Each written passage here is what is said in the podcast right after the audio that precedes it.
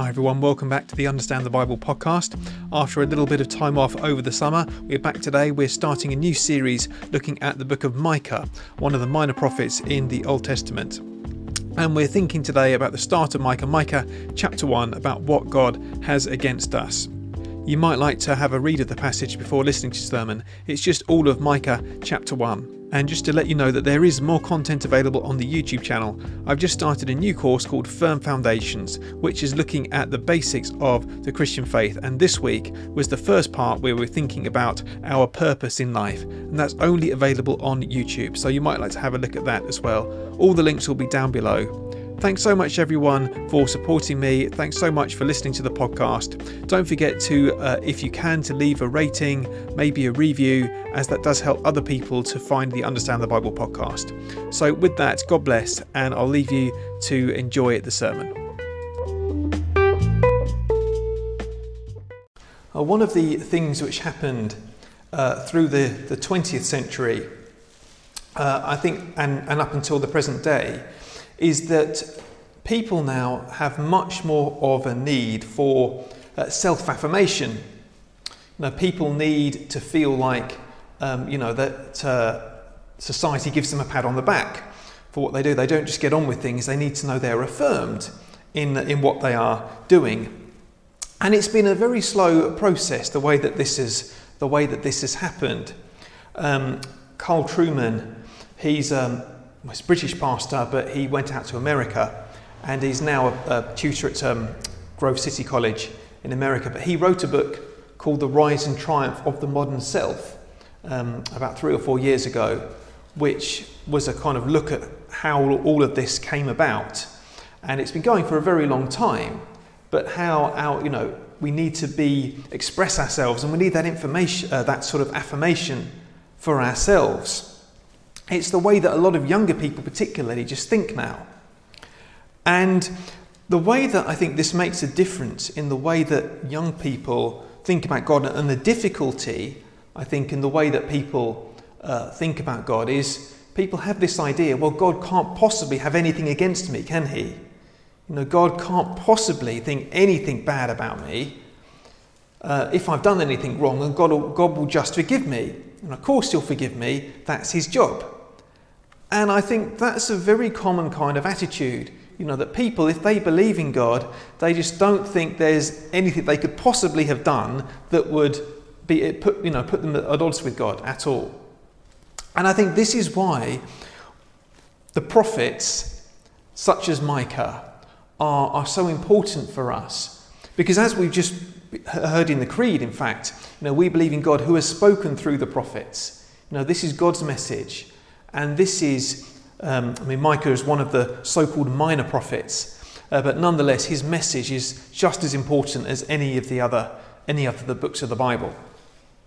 Now, Micah was a prophet. It does mention when he was a prophet during the reigns of Jotham, Ahaz, and uh, Hezekiah. Uh, the kings of Judah. So it sort of dates him. It's a period of about, of about 50 years. So his ministry spanned quite a long um, period of time. And the, as you will see, it's not a very long book. And the actual sort of prophecies are not really dated. Um, so we don't know exactly what the situation was that he was speaking into. We know roughly what was happening at that time. Um, but I think this is the, the point of what Micah was, was prophesying. It says in verse 2 Hear you peoples, all of you, Listen, earth, and all who live in it.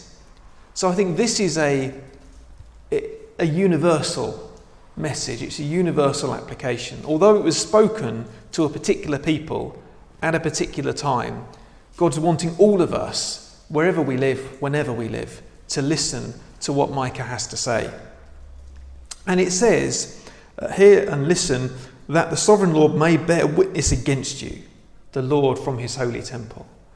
And I just thought, I mean, what a way to, to begin. That the, the sovereign Lord may bear witness against you. And um, I was, uh, the other day, I just saw a little thing, you know, what is it that, um, that young people don't like to hear? Well, that's a message that no one likes to hear, isn't it? you know, that the sovereign Lord may bear witness against you. I mean, goodness me. You know, if, we, if we're listening, that should make our hairs stand on end. And this is why it's important to be listening to what Micah has to say. Um, so, what does he say? Um, and again, we don't really know the, the context. It sort of comes in um, uh, interspersing judgment and, and, and deliverance. So, the deliverance will come next week as we're looking at that. But in chapter 1, it begins, it says there in verse 3 Look, the Lord is coming from his dwelling place. And you just think, wow, that's a, you know, see, this is the Lord coming. You know, that's how significant this is. You can look and see what's, what's coming. It's the Lord coming, it's God acting in what happens. And it's, it's an incredible thing to, to behold. It says, verse 4 the mountains melt beneath him, and the valleys split apart. You know, think about God's power, you know, that having to come down, and even the, the mountains and valleys uh, are as, you know, just melt like wax before the Lord. Now, what why is this happening? And that's the, that's the crux of it. It says, verse 5 All of this is because of Jacob's transgression, because of the sins of the people of Israel. And that's why this is happening. Ultimately, because of the sin of the people. And I think this shows how seriously God takes the matter of, of sin. I think people today tend to think, well, sin isn't that big of a deal. You know, if I have done anything wrong, then God will just forgive it, won't He? Um, but actually, you know, this is a really big deal to God and to the prophets, and that was the message of the prophets. You know, that God really cares about it. Um, and it, even we see verse 6 says, Therefore I will make Samaria a heap of rubble uh, you know, the destruction, the, um, the judgment that was to come upon them was because of, of sin. Well, what was it that they'd done so wrong? What was it that they'd done so wrong? We're told in verse 7 All her idols will be broken to pieces, all her temple gifts will be burnt with fire. It's idolatry. That's the root cause of what they've done which is that they turned away from the living God and they've turned to idols, they've turned to images. And it mentions um, prostitutes. I mean, this was about temple prostitution. This was about, you know, the way they used to do things. You know, they would have a shrine to another god, and the temple prostitutes would just be part of it. And um, it, but that was the way round it went, worshipping other gods. Then, the, then came the immorality. That's always the way that, that it works. And I think this says that you know, God sees sin differently to the way that we do. Because, and I, I find this myself, you know, if I think about my own sin, so often I think about what I've done to other people. I don't so often think about uh, the way that I turned away from God. And that is the root of all sin, really, when we turn away from God. And that is, you think about what's happening as a nation in this country.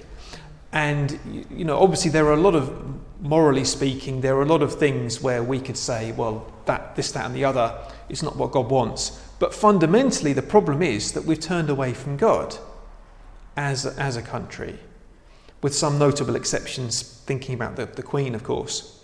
But uh, by and large, we have forgotten God.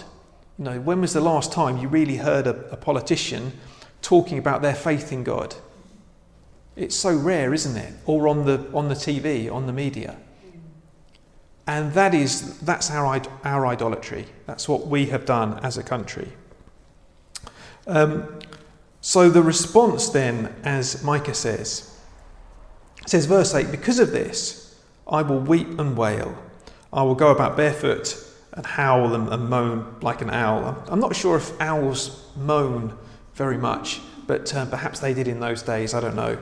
Um, but this is, you know, Micah's response to sin and judgment is saying, you know, I'm going to I'm going to go about in mourning because of this. You know, we're in the period of mourning for the Queen, aren't we? But, you know, think about the mourning that we should be over sinfulness and over the judgment, the just judgment of God. And this is actually what, um, again, it just in line with the prophets. Um, for example, Joel chapter 1. You know, we looked at Joel um, two or three years ago in Wednesday Worshippers. Joel 1 13 and 14. Put on sackcloth, you priests, and mourn. Wail, you who minister before the altar. Come spend the night in sackcloth, you who minister before my God. Uh, for the grain offerings and drink offerings are withheld from the house of your God. Declare a holy fast called a sacred assembly. Uh, cry out to the Lord. So, this is the idea to, to repent and to, to mourn and wail over sin and to repent and turn to the Lord. That's, uh, that's the thing. And so, Micah was, was doing that. And uh, I think this is the message which he, he says this is what we need to be doing when it comes to sinfulness. This message of repentance. Um, so then he says, verse 9 uh, For Samaria, uh, Samaria's plague is incurable. Uh, it has reached the very gate of my people, even to Jerusalem itself. So, what happened in the days of Hezekiah uh, was that the king of Assyria, Sennacherib, came against um, Israel and Judah. And um, they did actually reach the gates of Jerusalem. They, they laid siege to Jerusalem, but because Hezekiah prayed and they turned to the Lord, actually, that God sent a, some kind of plague to the, uh, to the Assyrian army, so they did not take um, Jerusalem. So that did actually that did actually happen in Hezekiah's day. And you can read about that elsewhere in, in the Bible. But they did reach the gates of Jerusalem. And um, he goes on, Micah goes on to kind of talk about the different towns in, um, uh, in Judah. And these little, little word plays, if you look down in the footnotes, it says, Tell it not in Gath. And if you look at the footnote, it says Gath sounds like the Hebrew for tell. Um, tell it not in Gath. So it's kind of these little puns um, about uh, the appropriateness of, of mourning and so on. Um, and he mentions Lachish there in verse 13, you who live in Lachish. Um, Lachish apparently sounds like the Hebrew for fast horses, which is why he mentions fast horses. And um, Lachish was taken by the Assyrian army.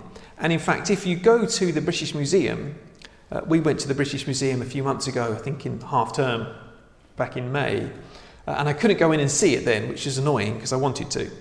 But they have a, uh, a, a room where you can see the.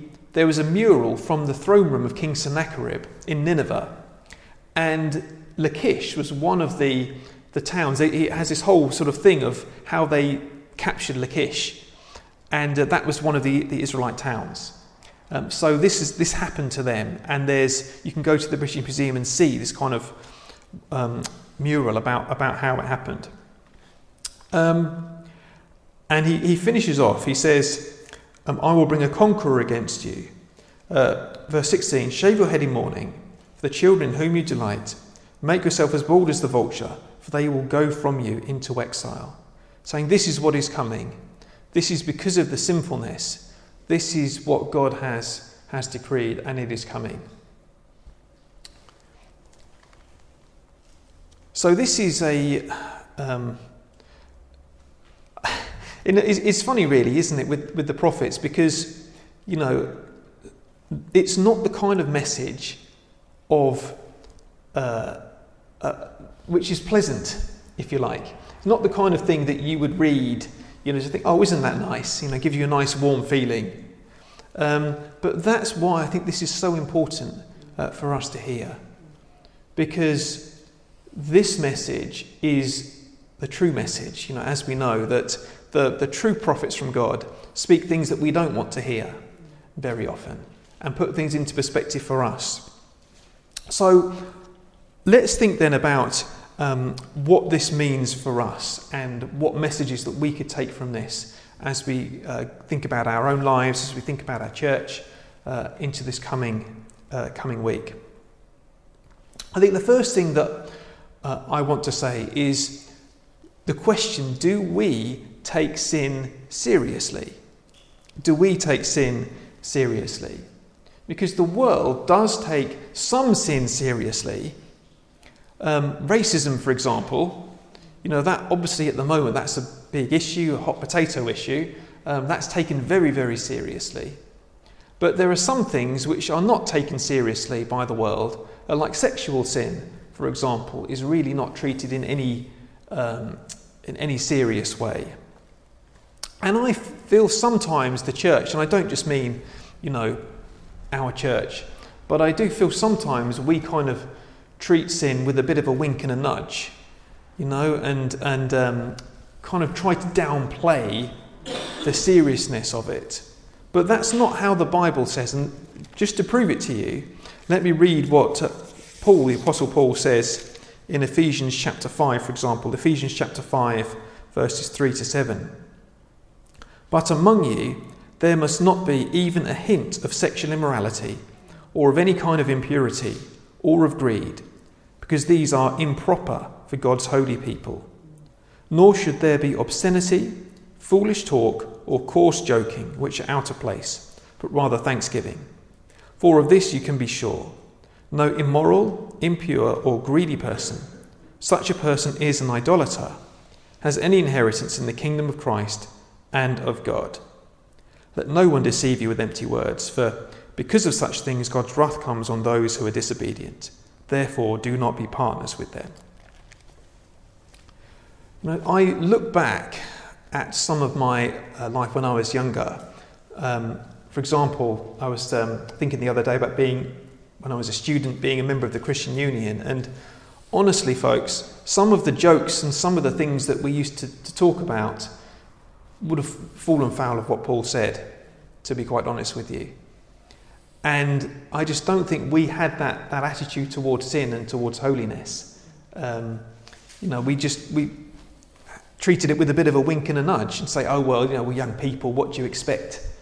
Um, but actually, Paul says it's a serious business and we need to treat it seriously. And you know, this is why we need Jesus, isn't it? You know, because sin is so serious that God didn't just say, oh, I'll let them off the hook, but He sent His one and only Son to die for us so that we might be cleansed from sin. And this is why uh, we come and as we remember, as we receive the bread and the wine in a, a few minutes' time, that actually we know that God has dealt with our sin, but it cost Jesus. And that's, that's the magnitude of how, how seriously God takes it and how seriously He wants us to take it as well. Now, the second thing is linked to this do we take idolatry seriously? Um, again, I, I think idolatry is something we I know we talk about sometimes, um, but you know, it, I was reading, um, you know, on the um, the prayer card that we've got um, with the Queen for this week, and that the, the verses from Psalm 73 about how you know, the Lord alone is our portion. Now, apart from you, I have no good thing. Think, you know, do we think about that? You know, do we want to, to find the Lord is our portion at all times? And um, you know, again, knowing that we sin in all sorts of ways in all every day, of course we do. But actually, are we seeking to find the Lord and to make Him our portion in everything? Are we asking, seeking Him to, to, um, to provide, to guide all of those things? And the third thing is, uh, and the final thing is, do we listen to God's warnings of judgment? And this is why, again, these messages of the prophets are important because it's, it's just the same in the New Testament. Know, we know that although uh, we're not in the same situation as uh, Micah was speaking into, that we know that the situation is the same in that the sin of people will be punished. No, there's no escape from that. And that at the end of the day, every one of us has one of two choices, which is to, for our punishment to fall on Jesus at the cross, or to bear it ourselves, and to bear the wrath of God for our own sin. And, um, and this is the choice that we all have. And uh, as it says in Hebrews, Hebrews 10:31, you know, it is a dreadful thing to fall into the hands of the living God. And that's something that we need to, uh, to remember. Uh, that actually the, the message of salvation is a life from death issue. You know, it is um, the most important thing in the world. And I hope that that's, uh, for one, for ourselves, that's something which keeps us coming back uh, to Jesus day by day. Uh, but also, I hope it's, it's motivation for us to keep on trying to, to pray for others, uh, to spread that good news. Because we know that uh, at the end of the day, it is the, the most important thing, isn't it? And that, you know, we need to make known that message of Jesus in our, um, in our families, our friends, our town, our community. That's why we do what we do as a church, to help us grow in the Lord Jesus and to make that message known in our, in our town, in our community. So I know that uh, Micah is, you know, not uh, the kind of light reading that you would. Uh, I always talk about this, you know, that not the kind of verses that you would have on a fridge magnet. You know, um, uh, the Lord, the sovereign Lord may bear witness against you. Stick that on your fridge. You know, not that kind of a, not that kind of a book, not that kind of a verse. But it's a very important message uh, for us to hear.